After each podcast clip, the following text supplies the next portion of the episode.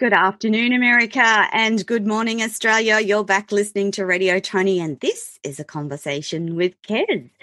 Listening live online, we have the wonderful Pao in the Philippines ready to respond to your comments and questions with website links and information.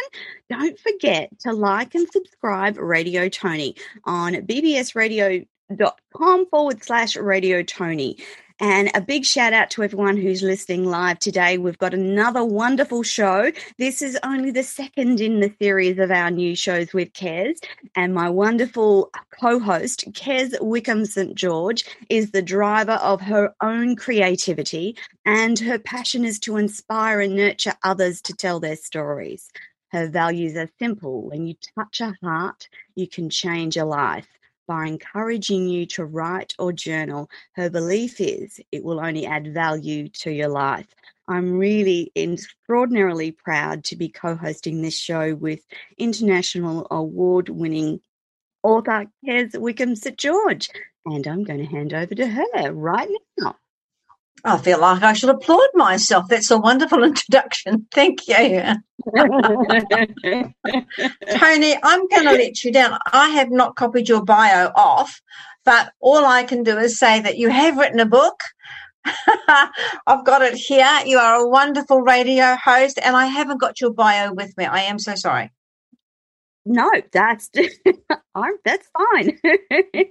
um, on our show this week, though, we have a show favorite, uh, Mr. Robert Fulton, and Robert is an inspirational reinvention specialist, author, and pilot. Robert was just three months shy of retirement, having fully vested in his employer's retirement plan when they pulled the program and laid everyone off. Robert was forced uh, forced to reinvent himself for the first time in his life, and in his 50 year career as a pilot, he was grounded. Robert had to figure out how to overcome PTSD, deep depression, and what on earth he would do in his late 60s. Out of this time, a book was born, Up in the Air, A Pilot's Journey, his aviation memoir spanning 50 years. Robert also became an award-winning speaker with Toastmasters and he now speaks on overcoming obstacles, reinvention, retirement, and leadership. The book is called Up in the Air, and with more than 20,000 flying hours, Robert Fulton takes you up in the air in a series of 10 chapters that detail stories produced by a wide variety of fixed wing and helicopter missions that on occasion rise to the level of breathtaking terror, as well as the luxury of immense relief. In a career spanning almost 50 years, Fulton dives into the riddles of fate in the air, into life's struggle to survive no matter what. Finding a way, risking life and limb to achieve a goal, taking calculated risks to overcome an obstacle that blocks your progress. Lessons are applicable to life and living and are paralleled by the author through the lessons in flight, where the elements and fate's cruelest outcomes are presented as experiences to learn from. Up in the air, a pilot's journey will have you paying rapt attention to find out how the story ended or what is next. But it will also give you the feelings as the author as he steers in hopeful directions for a favourable outcome for his patients, his passengers, and fellow pilots who deserve success and to be shielded from fate at its worst. Good afternoon, Robert, and welcome back to Radio Toni. This is a conversation with Kez, and we are delighted to have you on the show today. Today, I'm sharing questions with my gorgeous co host, Kez, and I'm going to pass the microphone over to her for the first question. Good morning, Robert. Good morning. I'm very pleased to be here. I'm pleased to meet you. Thank you. I'm pleased to meet you too. I'm okay. I'm an author, and I'm it's good to hear that you're an author. There's nothing like writing, is there? Exactly. So my first question to you is: um, There's a lovely description of the first time you went up in the air as a child.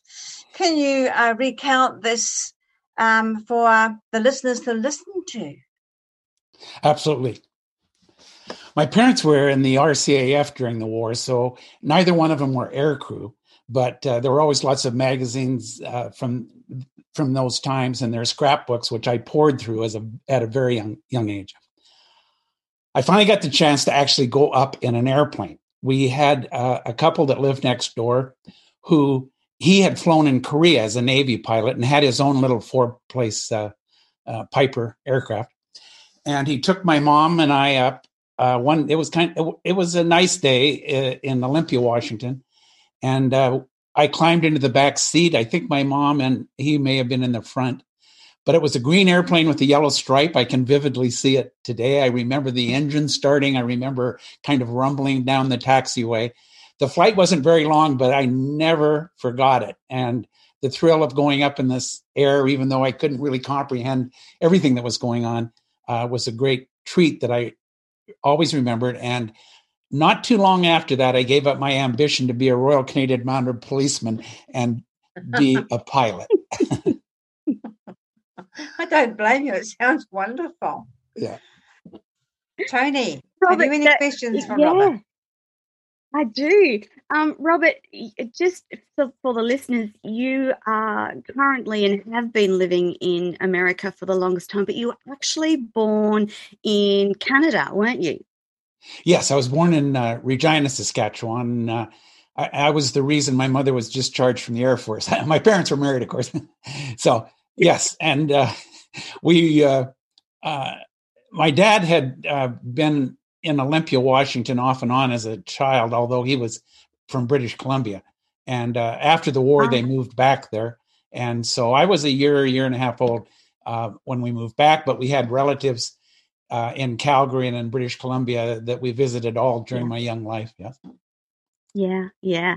So uh, back in those days, women were not allowed to keep working once they were pregnant in the Air Force. Is that correct? I would say that's correct because uh, my mother had joined. Both my parents had joined in uh, in forty when the war first started, and been in the Air Force through the ah. whole time. And my parents were yeah. married in the uh, the last, uh, I think, in forty four. Yes. Yeah. Okay. Um, so back to the book. Um, one of my favorite phrases in the book is in one of the chapters called 30 Seconds Over Tokyo, but the phrase is bull riding in the snow. Can you explain what that means for the audience, please, Robert? Uh, yes, it comes towards the end of, of the of a fairly long uh, recollection of an, a pretty dramatic event in the Arctic. Yes, and uh, it's, I was flying a helicopter. I'm sorry. Go ahead. Sorry, Robert. I don't want to give away the, the chapter to the the audience because no, no. it's it's it's a really good chapter. It was that yeah the the it is um, a wonderful long chapter. So go on. Sorry. So we had gone down in a in a whiteout. Uh, luckily, we stayed right side right side up. But if you've ever been in a whiteout or been in the desert when there was a lot of sand and you can't see your hand in front of your face, you understand yeah. how disorienting it is. Uh, yeah. We went through a series of attempts to extract ourselves. The winds were 50 miles an hour. It was brutal. Uh, I'd been in the jungle flying not six months before. This was a totally different environment to me. Yeah. About the time we weren't sure if we were stuck for good, the sun started to come through the blowing snow very high, but it created a bit of a shadow. And the ridges that we were down in a, in a gully, and the ridges climbing up out of the gully, um, the the wind had cleared them, and there were little black stones frozen to the ground that went up the ridges. And in a helicopter, right. that's all you need. You need some kind of reference to tell if you're going sideways or forward or whatever. So I, um, it was kind of like a Hansel and Gretel thing, except we weren't eating the bread; we were looking for the rocks. And uh, so I started to hover up a ridge and following those black stones, and then we might be in the air 30 seconds, sometimes maybe as much as a minute, following those black stones right outside the bubble of the helicopter and then the, it would just go white again and you had no feeling oh. of sideways you had no and you hoped when you came down you were on a ridge that you weren't too far to the left or too far to the right that you roll down into the gully of course so um, it got to be, you know, up, bang, up, bang kind of thing. And I had a technician with me. And up to that point, he was pretty confident, but he was starting to wonder. And I tried to bring humor to the uh, fairly desperate situation. And uh, I said, This is bull riding in the snow. And I got a weak smile from him. And uh, we proceeded. so, and we eventually, well, I won't, I won't give away the story, but that was one, uh, one uh, vital part of it for sure. Robert, did you ever feel scared in those moments in that helicopter, or were you completely focused on the job at hand? The latter. I, I was completely focused, and it may have been that the military taught me that. I'm not sure, but always, yes. always in my flying career, I I when the more desperate things are, the calmer I get. And then about two or three days later, Good. my knees buckle. That's kind of the way I operate. I think it's got to be an age thing, Robert. yeah. Yeah. So, but that's, uh, I, I can't, and you know, it, it, fear is a funny thing, and there's no doubt that you, you feel fear, but the concentration yes. of trying to do something yes. quite intricate that takes your total yes. concentration, uh, none of that other comes in. And of course, the, the first step to utter chaos is to take a deep breath and have panic show up and then you're really messed up. Yeah. Yeah. yeah. And Kez has the next question for you, Robert.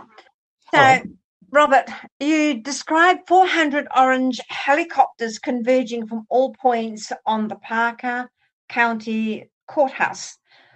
Uh, you describe them like bees swarming to the beehive. What is this description, and can you take our listeners back to that time and place?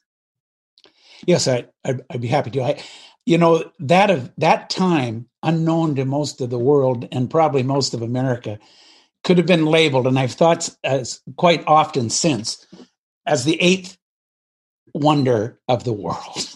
Wow. 400 helicopters with pilots that none of which had more than, say, 20 hours of flying time, trying to sort themselves out in the sky with no tower, no direction, no arrows, and uh, get in a line that's 25 miles long and go to the landing pad is uh, fairly astounding. But these kind of things just happened to us. We, we, no one knew we were headed for this kind of uh, predicament. Um, when I went in the army, I, I I joined a little desperately in that I had been in Air Force and Navy programs in college, but kept running out of money. And this was kind of the last train, uh, last uh, uh, flight training train to leave the station. And I had a little airplane. I thought I pretty well knew how to fly. I showed up in, in the Army uh, there after basic training and said, I'd like a nice twin engine airplane, please.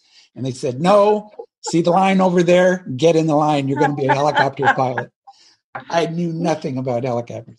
So, anyway, so that was, we had these small two place helicopters they had a 180 horsepower engine under this under the floor, and they had like a series. I I will say somewhere around eight to ten fan belts, like you see in your car engine compartment, driving the rotor from a shaft on the engine.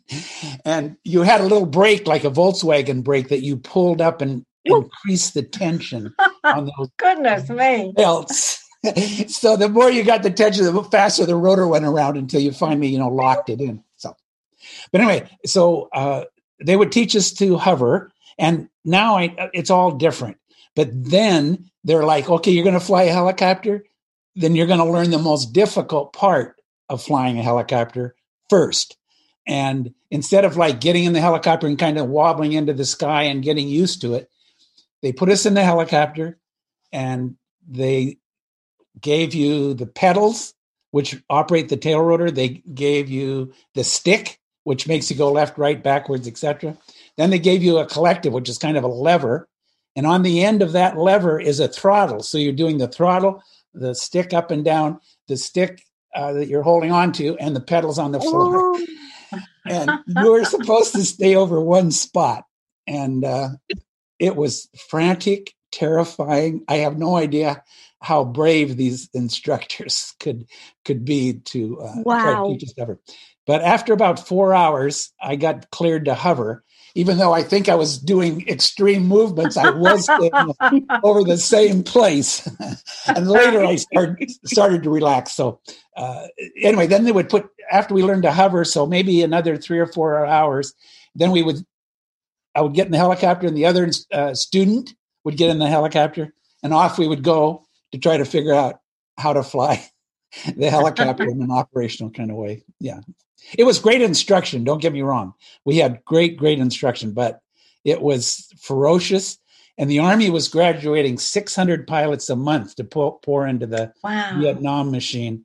And that was after nine months of training. So, wow. sometimes as many as 500 helicopters in the air at night in the wind. No. so, yeah, it was a, it was all this was going on. I don't know how many people are aware of it besides the people that were actually suffering through it. So wow, that's amazing. There, there, were crashes, weren't there, Robert?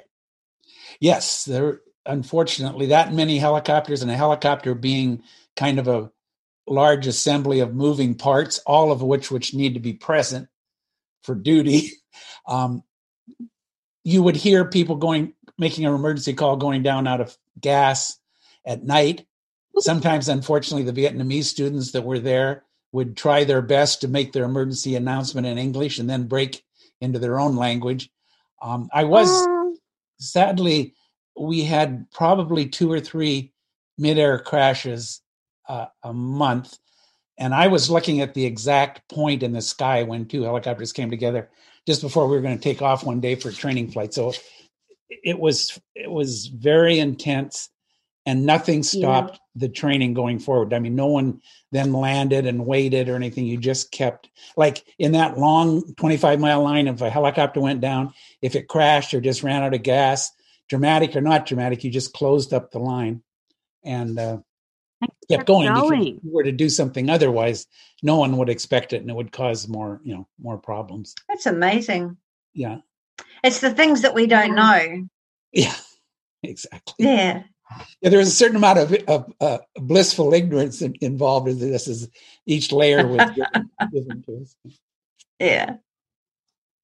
Robert, you were quite young then, so I'm guessing that um, you're looking back on these things with the wisdom of age. And uh, had you, if you were trying to do that nowadays, the, it, you know, you wouldn't do it. But back then was a different time, and you were younger, and there was this pressure to provide these helicopters in mass for the war machine and Vietnam, wasn't there? Yes, absolutely. I, I, was 21, which made me a little bit of a grandfather since most of my compatriots there were 19. And I was married oh. with one child when I joined the army. Uh, almost wow. nobody, nobody else in that group that I can even recall was, was married. So I had some responsibility. Yeah. Uh, if you failed in flight school, yes, they gave you a rifle, the rank of buck private, and they sent you straight to Vietnam. So that was nipping at your heels oh. as you were trying to go oh, forward wow. and succeed. Mm. Yeah. So, Gosh. Wow. Mm. Robert, one of the chapters in Up and in the Air focuses on fate, and the analogy you use is around fortune cookies. And so I wanted to talk about fate today and how you saw fate back then and how you see fate now. How has it changed? Well, it's, it's a good question, Toni. I, I thought about that since we talked before. Yeah. Uh, fate then was a, a kind of a terrifying mystery because the things that happened to people you would never expect they should happen to was yes. I wouldn't say earth shattering maybe too much but it was very um mysterious. You uh, tried to understand yes. what brought them to those certain circumstances. Uh, there's a portion in the book uh, one of my chapters the whole book uh, there's only one chapter on vietnam but uh, yes, there was an incident in that chapter. I'll just touch on it a little bit because it's still very yes. difficult. But uh, a very good pilot who was Italian. Um, and in fact, he, he had been married just before he came to Vietnam, I think, actually, thinking back now. But anyway, um, skilled. He was the first pilot I flew with when I came to Vietnam. Yeah. And this one day we were called on a mission. There were people, uh, well, there were enemies shooting, uh, taking pot shots, is what we were told, at a high flying helicopter. So all the helicopters Mhm. were gone, and, and I was on. Without getting into it anyway, I was one of the, the, the last ones. Yes. I didn't have. We flew in pairs, and I didn't have a pilot for the other helicopter. Uh, they didn't Yes. have a full crew for the other helicopter. Yes. So this Doug had his bags packed. He was in his dress uniform, waiting against the Jeep to get in the Jeep and drive away to Bien Hoa, where he would get on a plane and go home. He'd been there 365 days. Absolutely. So we were short a pilot, not in my ship, but in my wing ship. Yep. Yes. So they went, they walked up to him and told him, get the flight suit on. Uh, just going to take this easy mission. You're not going to be gone long. You'll be back. You can get your flight. It'll, it's tomorrow. Don't worry about it. Well, Doug was the kind of guy who was like, yes, sir, no problem. I think he was aggravated that he had to change back into his flight suit, but he was certainly willing.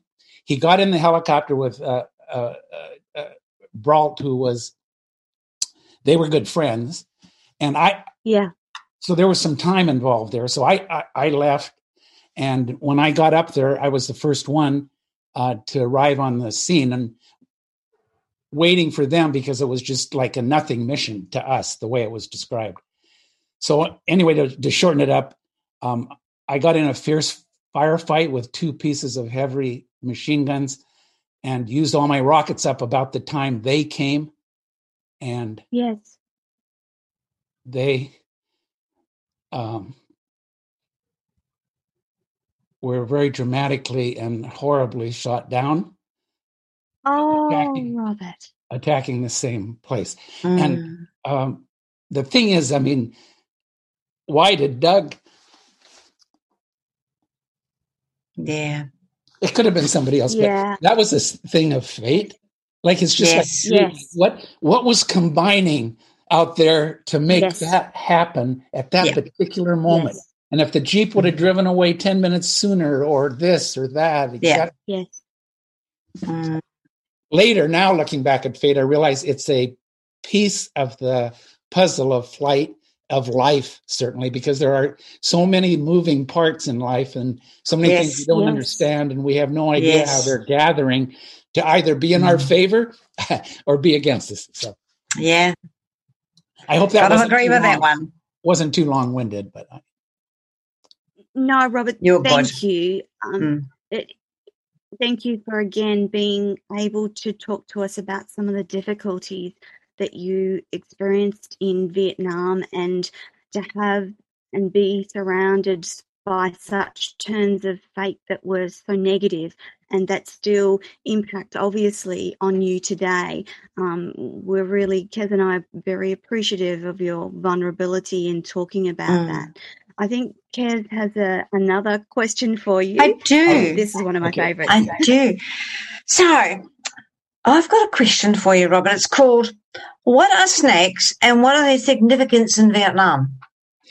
well the one the chapter on vietnam is called snakes and rockets and uh, i know that's a bit of a who could figure that out but the helicopter i was flying was very advanced for its time was a new a new design and it was a, called a cobra by the army Oh, And all the right. slang in vietnam Yeah. was to call it a snake uh, we were snake snake drivers yeah Yeah.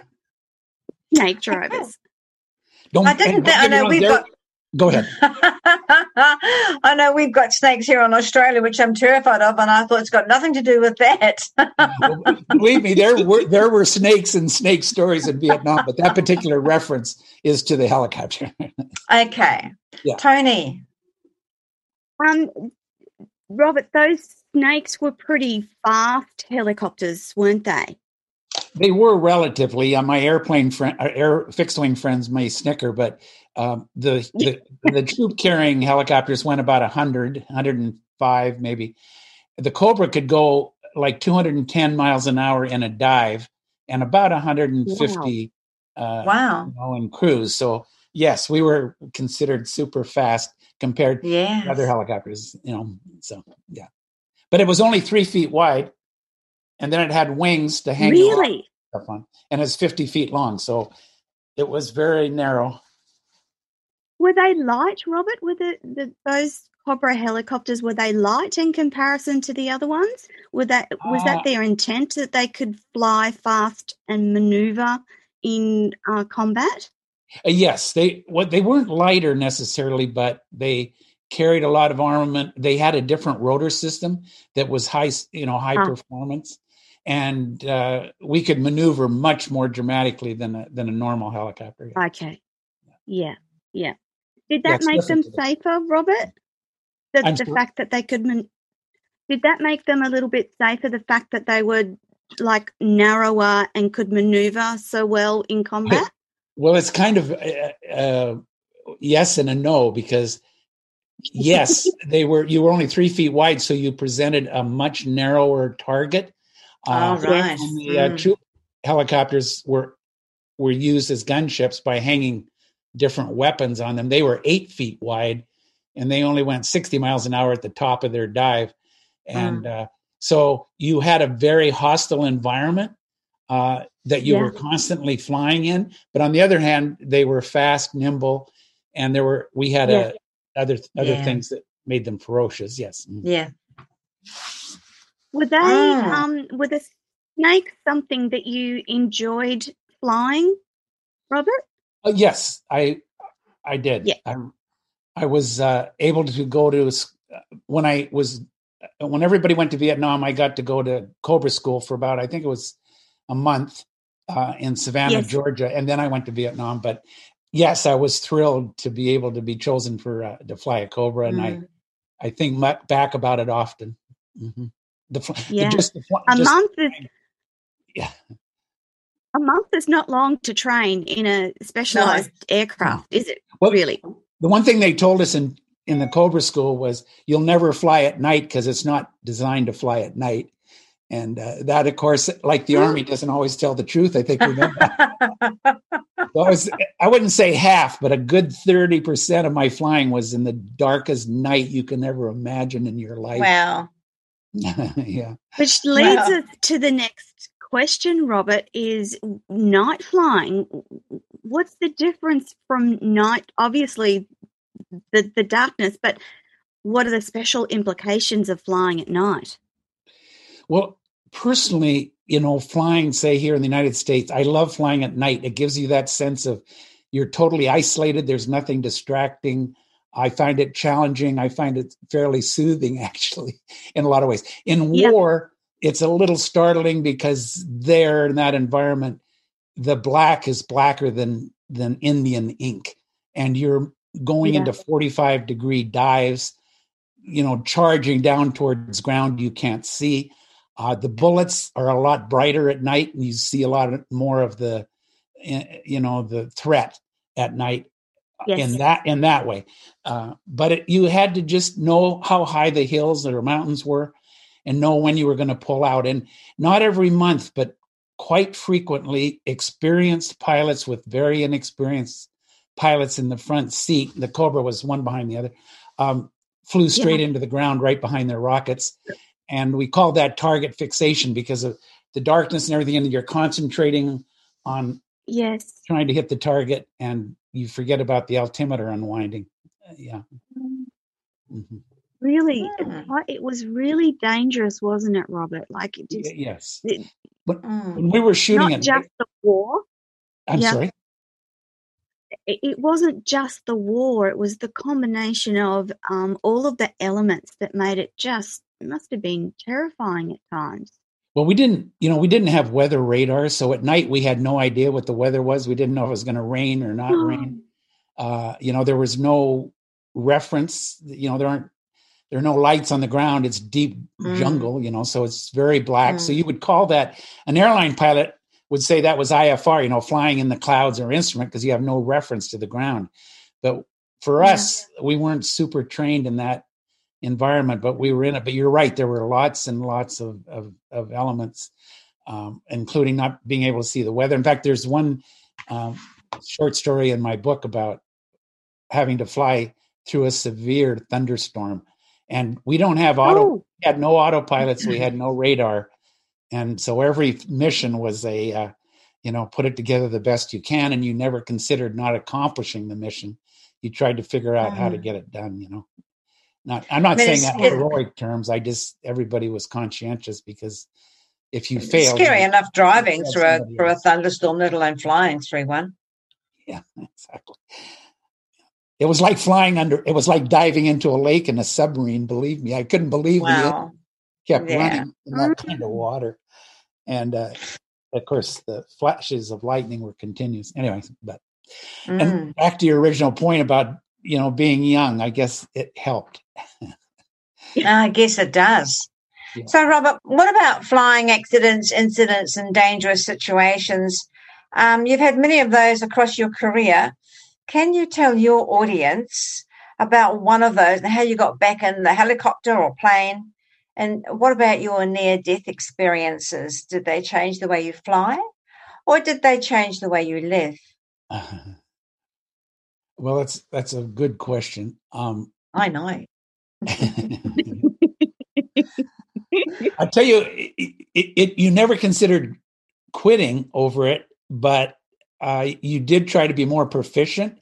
It did humble you, not not in yeah. the way that you were more fearful, but you realized a little more about what you were really up against. You know, because often, mm. like we talked about, there's a, there's a lot of ignorance involved if you're yeah. fairly low experience. I, I was um, there's a chapter called Lost, uh, the end of the world, Lost River, and it was a, a a box canyon not far from the Bering Strait, so it's way up there. And um, flying into in that, Alaska, Robert. Yes, I'm sorry, in Alaska, and yeah. uh, we were going to do a, um, a, a uh, exploration job there, and I was flying a helicopter and an airplane on that particular um, job. Uh, at the end of the job, we had an Eskimo cook who was a delightful young, short, small Eskimo uh, great cook, much better than our boss who tried to save money by cooking. anyway, we, we told him he should be looking at the rocks and not cooking. So we did get a, a better. But he had been, he claimed that he'd been in 35 uh, snowmobile accidents. And uh, wow. his right leg was like a two by four. But he got around very well and he had a little puppy. So, anyway, at the end of all of this, I took the airplane and he, uh, we gave him all the extra canned food and different things from the camp to take back to his village. I was going to fly him there with all this can, all these canned goods. Mm. so I loaded the hell, I loaded the airplane, uh, took the back seats out and loaded it full of cans and stuff. And when you're kind of a bush pilot, you're not weighing it on a scale and checking your yeah. computer and doing yeah. all of that. You're kind of, you know, this weighs about this, this weighs about that. Yeah. So then when I went to put him in, his leg was in the way all the time. I couldn't get in the front seat. So I finally had to push the seat all the way back so I could get his leg in. And so I had to reload the helicopter further back and uh, not good. no, not helicopter, the airplane. It was a Cessna 185. I had to load it back. So, so we're going down this gravel runway, and all of a sudden the airplane leaps into the air before I'm even ready and I have the stick all the way forward, and we're still climbing steeper and steeper. And it's like we're going to stall any second. Sure. I, am sorry. and I pulled the throttle off, and that let the nose come down a little bit, but I still had the stick all the way forward. And of course, I what I had done and had loaded the teeter totter a little too heavy at the other side, so I had yeah. run out of flight controls.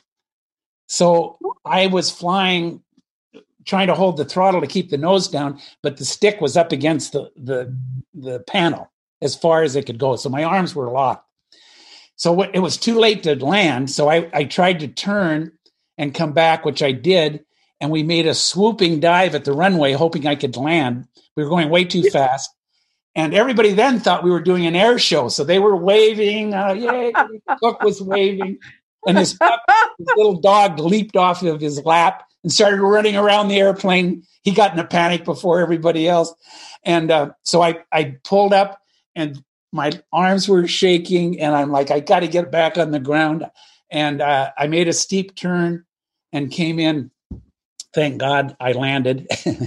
I taxied the airplane over, shut it off, got the net, the big net for the helicopter, put all the cans in the net, put him easily in the helicopter with his stiff leg, and hung that load, you know, under the helicopter, a big load. Yes. And went to the village. It took us longer, but we got there. But uh, that was a terrifying moment where if I would have let up on my arms for even a second or quit thinking, then uh, it would have been a disaster. So, yeah, um, yeah, those kind of things afterwards, you think deeply about it, and you're much more careful later. Uh, yes. And there is a certain. Didn't know any different. I'm sorry. Go ahead. The cook, didn't, the cook didn't know any different, did he? No, no. He thought it was like Santa Claus being paraded in front of the crew. Only his dog panicked. yes. Dangerous situation which you can sit back and smile at now. Absolutely. Yeah. Yeah. It's a great story. Robert, Up in the Air is peppered with wonderful insights into the technical components of flight from helicopters to aircraft. You're an expert in this field. How did you accomplish the difficulty in converting this type of technical information into such a readable and interesting script for the readers of your book? Thank you, Toni. I'm glad that you feel that it was comprehensible because taking on an airplane is one thing, which is pretty challenging, but taking on the helicopter thing, uh, you know, and there's one place mm-hmm. in there where I was describing light landing on a slope and so on. But when I was young, I read, I and in my dedication of my book, I mentioned both these uh, pilot authors, and they were, I read them several their books several times when I was about 14. And I just amazing that you could feel you were in the cockpit, but you didn't feel intimidated by all the technical aspects. So I kind of had that in mind, and I really tried because I wanted this book to be not just for pilots, but for a wider audience, yes. which I've been fairly successful at. That they would enjoy the stories and understand what was going on, so it would make the stories richer, yeah. uh, you know, more more uh, uh, relatable. Yes. Yeah. So uh, yes. that was a that was a big goal for me, and I had a terrific editor uh, who whose father wanted to fly, but other than that, she had no connection with flying and between the two of us, we um, we oh. wrestled it into. A, I think it's. I have a large uh, glossary. It is readable. Mm-hmm. Yeah. Yeah. Mm-hmm. But it's still very readable and relatable, so the technical uh, information doesn't detract from the storytelling, which is the intent of your writing anyway, Robert. So well done on that. Thank you. Um, Kez is up with the next question for you. Okay. Right, Robert. I just want you to keep talking because it's just so interesting what you're saying. But I will ask you this question. Up in the Air is a series of short stories from your decades in the air. Do you have a favorite chapter? And if so, why? Well, I've been asked this before. And I'll uh, see, I'll make a small confession to start with. And I ask my wife this all the time. Uh, I don't want to yeah. turn into a narcissist or an egomaniac, but I'll go into my book and check something to check something. And 30 minutes later, I'm still there drawn into the story. and I ask my wife, is this healthy or not? I'm not sure. so I each time I go in there, I do enjoy re- going back. It's like I'm back in those particular things. And, you know, like Vietnam, of course, is somber. The um, t- some of the things leading up to wanting to be a pilot is pretty interesting.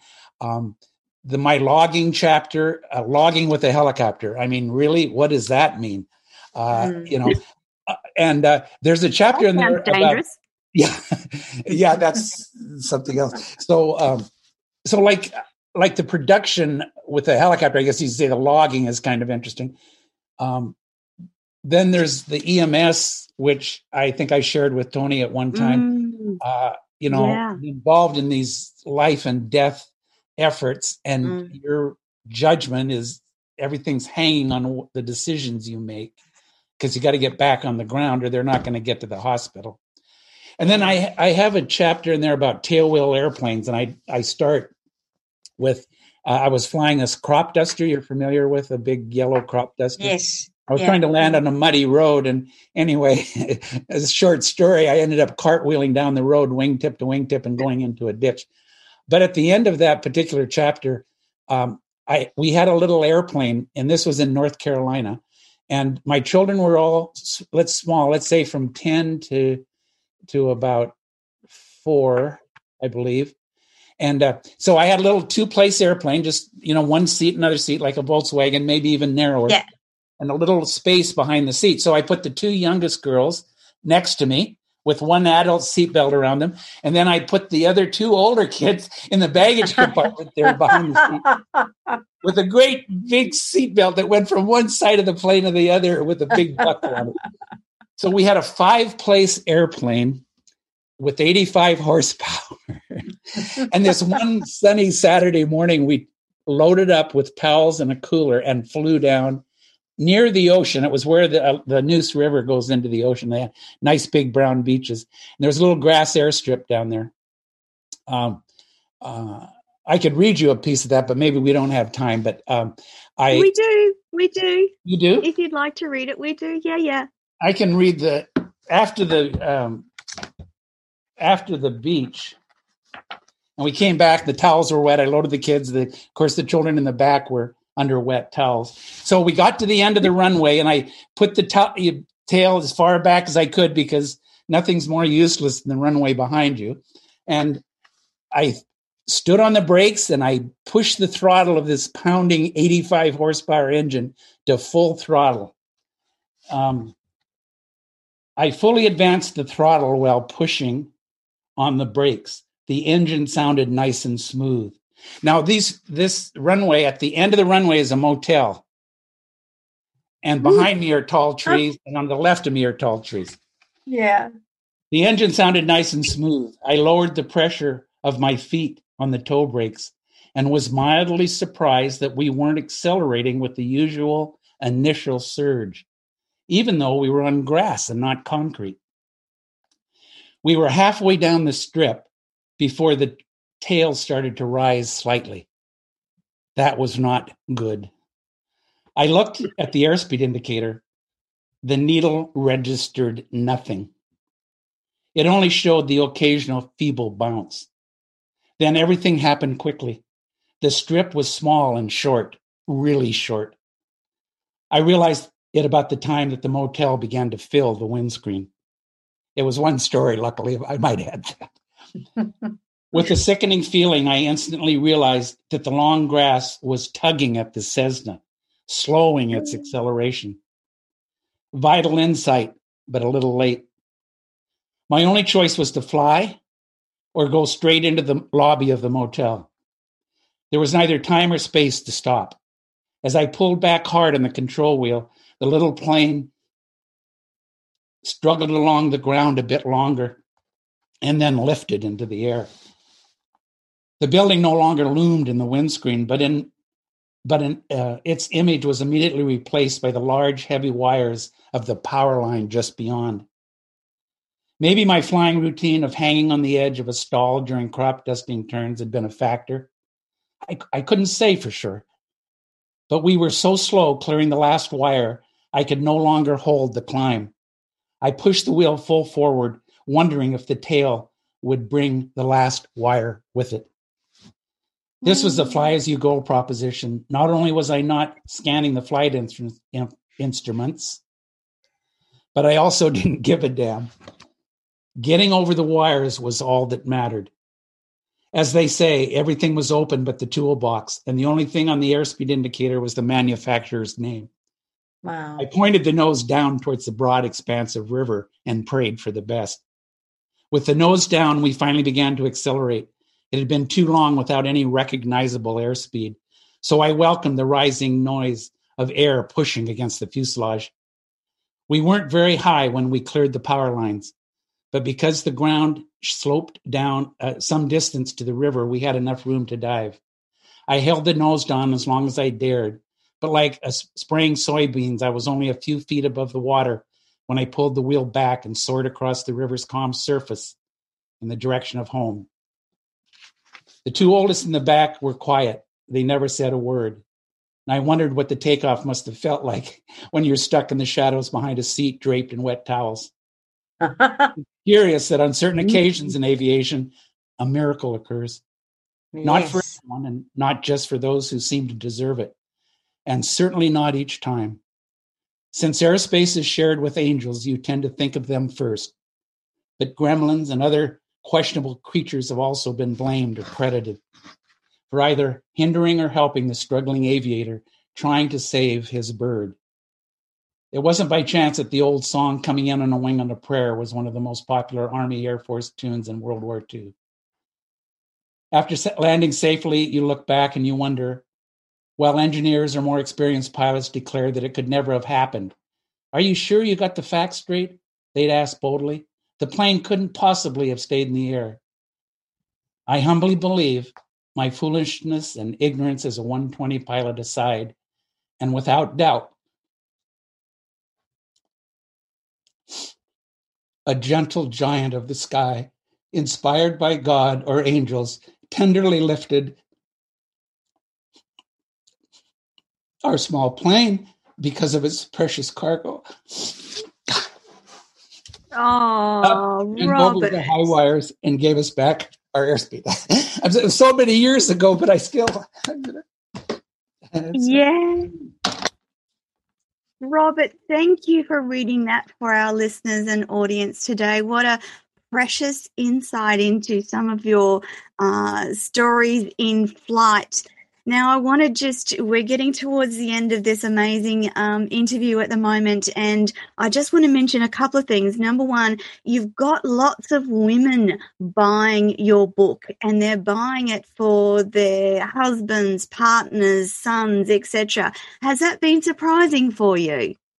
Well, uh, yes, I, I was hopeful it'd have a broad audience, but they actually according to the reviews at least, have read the book and then mm. given it maybe bought it for their husband, but were drawn into it and mm. read it and then urged them to read it. I have quite a number of good reviews on Amazon from all from uh, ladies. Mm-hmm. Yeah, That's well, lovely. Women, women do rock. Um, I'm going to read for the audience one of those reviews because it's really lovely and it and it and it gives an explanation of of up in the air. So it says exciting flying memoir, a collection of autobiographical short stories from the author's experiences as both a helicopter and fixed wing pilot. Robert Fulton's thrilling new memoir kept me turning pages late into the night. Fulton writes gut wrenching moments that brought me to tears and hair raising experiences explained in detail.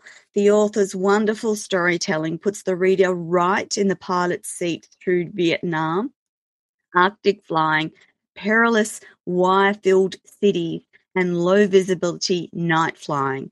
Up in the Air is an excellent read to be enjoyed by pilots and passengers alike. Um, what a wonderful review, Robert. Yes, thank you. I it, it is, and I appreciate that you read it. Thank you.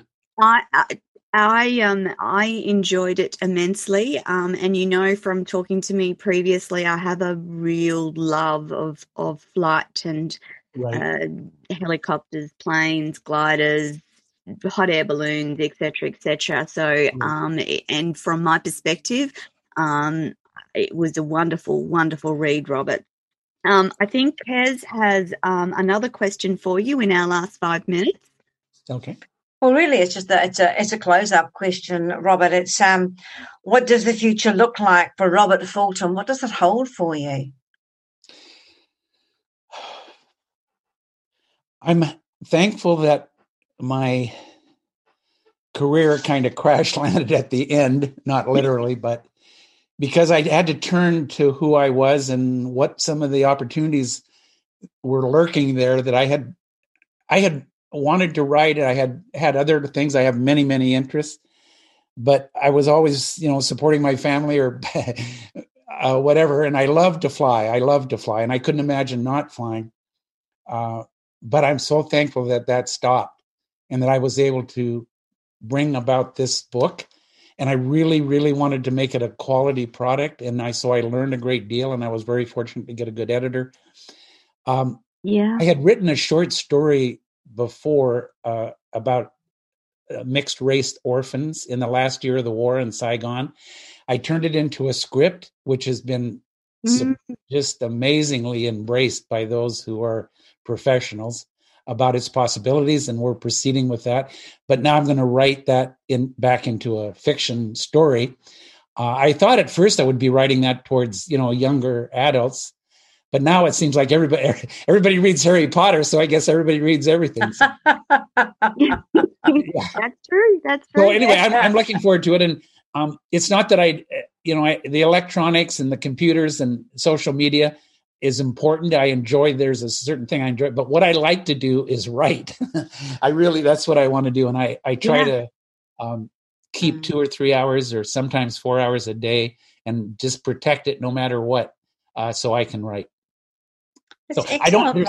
I have friends with airplanes, but the one friend I have the possibility of flying with the her engine is broken right now, so I don't know if I'll see the sky again. But uh, one person that read the book showed up at my door and asked me if I wanted to go up in his airplane, and he took me for a nice flight down the coast. Oh, nice! Oh, yes, so that was very nice. Yeah, that yeah. was very nice. Huh? Yeah, yeah. So obviously there's more writing on the cards for you robert um, i know that you're you've got a wonderful um, speaking career. Do you want to do you have a preference for writing over speaking or do you like both of them equally? Well thank you for asking that uh, toni. I, I, actually both. I do. I I, yeah. I had hoped covid kind of messed this all up but uh, i hope to speak in live to live audiences. Uh, I've done just I've done some of it, and I find it very rewarding. And uh, plotting a speech and being able to communicate what you're saying yes. very effectively is just as challenging as as putting it on the. It is, um, even though it's different, it you know. Yeah. yeah. and and the script writing was a whole other way of communicating because yes. you, are only able to put down what you see and hear. You can't do little descriptive things. They don't want that. So no, they don't. Very, very interesting. Yeah, it is. Yeah. Well done. Robert. Well, well done. Thank you so much. It, it's a real credit to you to be able to write such a fabulous memoir um, at the at the end of your career and share your insights with the world. For those of you listening live on air today, just a reminder that uh, Robert's book is called "Up in the Air: A Pilot's Journey," and the link will be available on the live feed right now.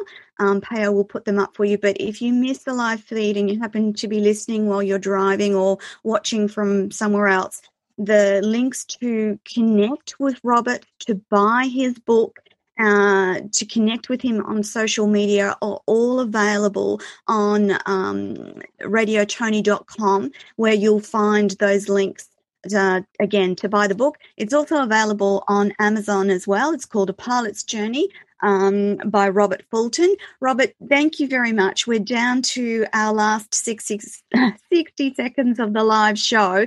It's been a wonderful pleasure to talk to you again. Um, Kez, anything else you'd like to say before we round up the show today? I'd like to read the book.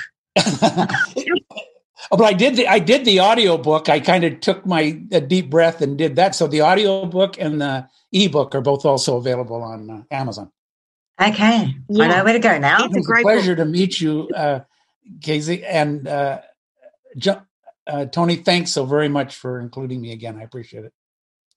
Lovely um, to meet you, Robert. It's a wonderful, wonderful interview to have, and the, again, both Kez and I are passionate about storytelling um, and storytelling from an author's perspective. Thank you for being so open and vulnerable with us again. Um, just a final reminder, people grab on, jump on and grab a copy of Robert's book. It's called A Pilot's Journey Up in the Air, available on Amazon in uh, paperback and audiobook and ebook too, isn't it, Robert? Yes, that's correct. Yeah. Um, if you buy the audio version, you'll get to hear Robert's wonderful voice talking about his story. That, my listeners, is our lot for this week. Uh, Kez and I will be having a short break next week because it's Easter, but we will be back with another author interview the following week and we will keep bringing wonderful, amazing stories to you each and every week. That's our lot for this week. Thanks for tuning in and listening to Radio Toni, a conversation with Kez. Thank you to my gorgeous co host, Kez Wickham St. George. Thank you, Robert Fulton, for joining us today. That, my friends, is it. Bye for now. Bye, Bye-bye. everyone. Bye bye. Bye now. Thank you.